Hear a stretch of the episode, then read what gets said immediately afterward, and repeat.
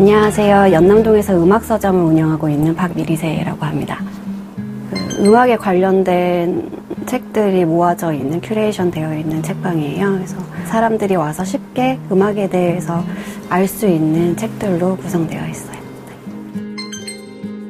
어, 여기 원래 차고예요. 차고였는데 좀 아까운 공간이다 싶어서 처음에는 저희가 하는 일이 음악이다 보니까 아, 음악을 알리는데 책이 되게 좋은 매개가 될 수 있겠다 생각을 해서 음악 서점을 열게 되었어요. 소설 중에서 음악이 좀 흐르고 있는 소설이라던가 아니면 음악가들이 좋아했던 소설이라던가 그런 것도 큐레이션 하고 있고요. 악보나 그런 것도 갖다 놓고 있습니다.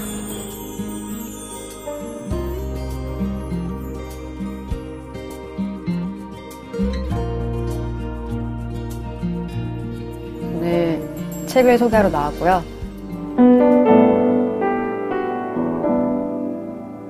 페르난도 페소아의 불안의 책입니다.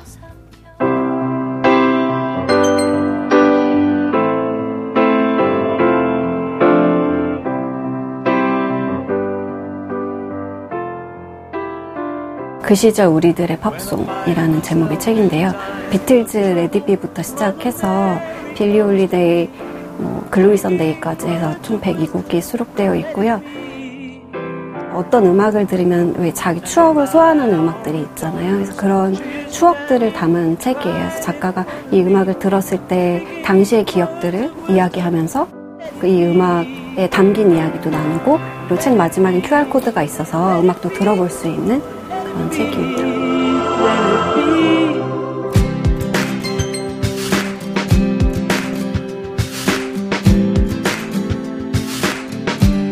친구들과 가장 음악을 많이 들었던 시기가 이제 중학교 때였는데요. 당시에 이제 락 음악을 되게 많이 즐겨 들었었어요. 그래서 거기 그때 이제 여기 건자노지스의 스위차일드 오브 마인이라는 곡이 소개되어 있는데 그 글을 읽으면서 저도 당시의 기억을 떠올릴 수 있는 시간이었습니다. 북벤저스님들 혹시 추억이 담긴 음악이 있으신가요?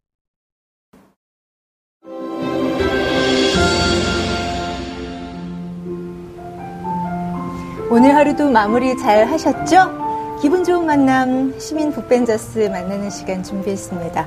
오늘은 연남동에 위치한 음악 전문 서점 L책방 다녀왔는데요. 책과 음악이 함께하는 시간 TV 책방 북소리 진양이와 함께 하시겠습니다. 어떤 음악 듣고 싶으세요? 오늘 저희가 준비한 첫 곡은요. 점점점. 와, 네, 아, 디제이 훨씬- 느낌이 예. 물씬. 네. 오늘 저희가 그 L책방의 추천 책을 보니까 아무래도 이제 라디오 프로그램 진행 음. 관련해서 얘기들이 많이 음. 나올 것 같아서 어, 왜 갑자기 뒤늦게 얼굴이 화끈거리죠? 네. 근데 이 라디오라는 매체에 아주 특별함이 있어요. 맞아요. 그렇죠? 이렇게 옆에서 속삭이는 것 맞아요. 같은 느낌. 맞아요. 예, 예. 그 L책방에서 네. 이 책을 추천했다는 거예요. 음. 그 시절 우리들의 팝송. 네. 그래서 읽어봤더니 지금 현직 방송사 PD로서 라디오 방송을 오랫동안 했던 분이에요. 그러니까 자기 인생에서 기억나는 모든 팝송들의 리스트를 쭉 했고 이거와 관련된 이야기를 만들어낸 거예요. 음. 어떻게 보면 팝송의 사회문화사 아. 이런 느낌이 들어서 Let It Be부터 시작해서 뭐 모든 게 다 있네요. Epitaph, 뭐 Yesterday 등등등. 음.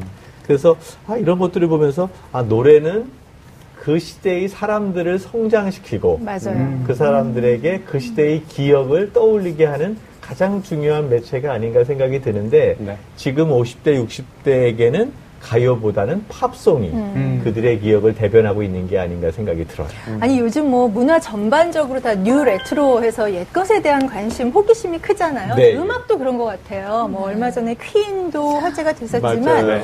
네. 옛날 팝송들을 갖고 와서 마치 새 곡을 찾은 것이냐 이거 너무 좋지 않아 엄마 뭐 이러는 아, 맞아, 맞아. 정말 안다고 하기도 그렇고 모른다고 하기도 그렇고 아무튼 그래서 음악으로 또 다시를 얘기할 수 있는 그런 기회도 많은 것 같아요. 네. 그래서 올드팝이라고 그러셨잖아요. 네. 한몇 곡 정도 수록이 돼 있어요. 그러니까 무려 102곡. 아. 저는 100곡 했으면 좋았을 텐데 또 102곡이더라고요. 절대 뺄 수 없었겠죠. 그렇죠, 네. 그렇죠. 네. 한 곡도 빼기가 네. 어려웠던 부분이 있죠. 근데 102곡 중에서 어, 북마스터님께서는 어떤 곡이 가장 그래도 좀 마음에 와 닿으셨어요? 사실은 뭐 옛날부터 좋아했지만 최근에 더 그 의미가 떠올랐던 곡이 하나 있어요.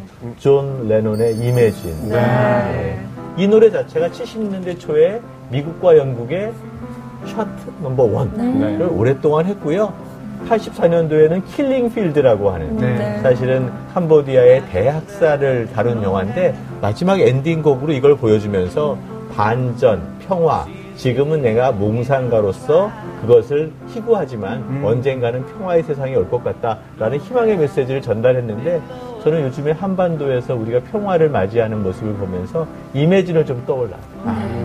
북마스터 이야기를 들으니까 네. 노래 하나만 가지고 이야기가 술술 지금 나오시잖아요. 맞아요. 그럼요. 네. 이런 옛날에 내가 들었던 음악들, 음. 나를 흔들었던 음악들, 이런 것에 대한 얘기들도 많이 나오면. 좋겠는데요. 흔들었던 흔들었던. 음악들 좋다. 언뜻 떠오르는 책이 있습니다. 네. 제목이 시골에서 로큰롤이라는 책이에요. 여러분들 잘 알고 계시는 공중근의 작가 오쿠다 히데오의 에세이인데요. 이 사람이 완전 일본의 깡촌에서 살았던 겁니다. 네. 70년대 초중반에 이제 어린 시절을 보냈는데 그때가 한창 영미권에서는 이제 락, 락이 반권위, 뭐 저항 이런 것의 상징으로 인기를 끌 때잖아요. 그래서 그때 본인이 들었던 음악들을 가지고 어떻게 내가 도시 문화를 만나고 세상을 깨달았는지 음. 이런 걸 얘기를 하는데 그 책도 장 제목들이요 다 옛날 음반 제목입니다. 네. 어. 그래서 뭐 비틀즈 Abbey Road도 있고요, 네. 또 핑크 플로이드의 앨범도 있고요. 이런 네. 식으로 이야기가 펼쳐지고 있어요. 오늘 방송 좋았나요? 방송에 대한 응원 이렇게 표현해 주세요. 다운로드하기, 댓글 달기, 구독하기, 하트 주기. 더 좋은 방송을 위해 응원해 주세요. 다운로드하기, 댓글 달기, 구독하기, 하트 주기.